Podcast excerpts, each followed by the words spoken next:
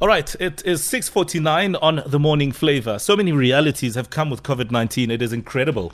Uh, but this is a very very important one where you find yourself employed, which is great, and then all of a sudden COVID-19 comes, lockdown comes, which has an economic impact on the well-being of your company, the company that you work for, and then all of a sudden you are told that your salary will either be cut, reduced, or limited to some extent. What do you need to know about this process? I mean, what are your rights? Are you even within your rights to challenge this? Because we've seen it happen. Companies have gone under, companies have struggled. Some have been struggling before lockdown. And of course, when the lockdown came in, it just compounded the situation and added some finality to their woes. And, and for some, it's legitimately. They, they stopped operating, and all of a sudden, all these problems come about. Staff have to be let go, and some salaries have to be cut.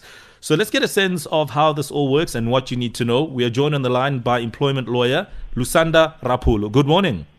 Morning. Thanks for your time. So we know that companies have been doing this, um, cutting salaries, withholding a certain portion of your salary, etc., and not for tax purposes. Um, what gives them the right to do so? So there's two things at play here. The first is where the company has closed its operations or part of its operations as a direct result of the COVID pandemic. And in those circumstances, then we're in the space where the company can apply for the temporary employer employee relief scheme and the employees then get UIF through that scheme.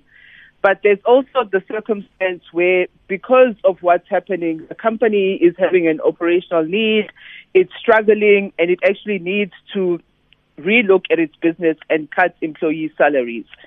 And in that instance, then what happens is the company can either unilaterally cut the salaries or it can consult with employees in an effort to try and get some sort of consensus in how this change is done or it can do it in the context of a retrenchment exercise and as an alternative to retrenchment, look at cutting salaries. As an employee, in terms of what your rights are, you can't really change the fact that your employer is struggling, that the company is struggling, that it's got an operational need. Where your rights lie is whether or not the company does what it needs to do in line with the law or not in line with the law. And that's where your relief really comes from. But if it's done in line with the law and the company really is struggling and it can show that, then we are in a space where as an employee you really can't control the fact that your employer is struggling. Mm. I mean, are there any gray areas here where, for instance, for whatever nefarious reason, a company can can do this? Because there are companies, for instance, that could say, "No, hang on, we're going to cut your salary because of COVID nineteen. But how do we know that this is actually legitimate? Um, is there anything they can show you as an employee to prove this? Is it an unreasonable request at that? So if the company is doing it in the context of a retrenchment exercise and saying that it's an alternative to retrenchment and they have this business need, as an employee, you are entitled to ask the company to show you some sort of proof of that operational need as part of that consultation exercise. And of mm. course, there'll be companies just take the opportunity to say, let's cut salaries. And as an employee mm. in that in, in that context, of course, you're you're allowed to be skeptical and you're allowed to want some sort of proof of what the employer is saying is happening here and why they feel that it's the salary cuts that's the solution. Mm. And then and then of course one of the big things is um, when things go back to normal.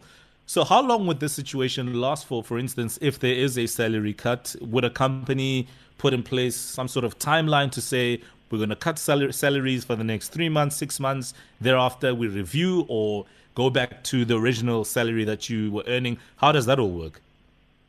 Again, it's due to business need. So there isn't anything set in law. It will be a consultation process. And there are some companies who are saying, we're doing this for a certain limited time. At the end of this period, we'll relook at the situation. We'll look at how the company is placed at that point and we'll see what can be done.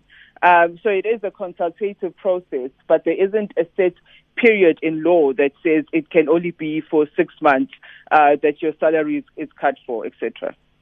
Mm-hmm. All right, Lusanda, um, thanks for your time, and uh, we hope that uh, this conversation has certainly aided those who are currently faced with the situation, as I'm sure there are many people who are uh, dealing with this kind of scenario now. We appreciate your time. Thank you. Thanks for having me.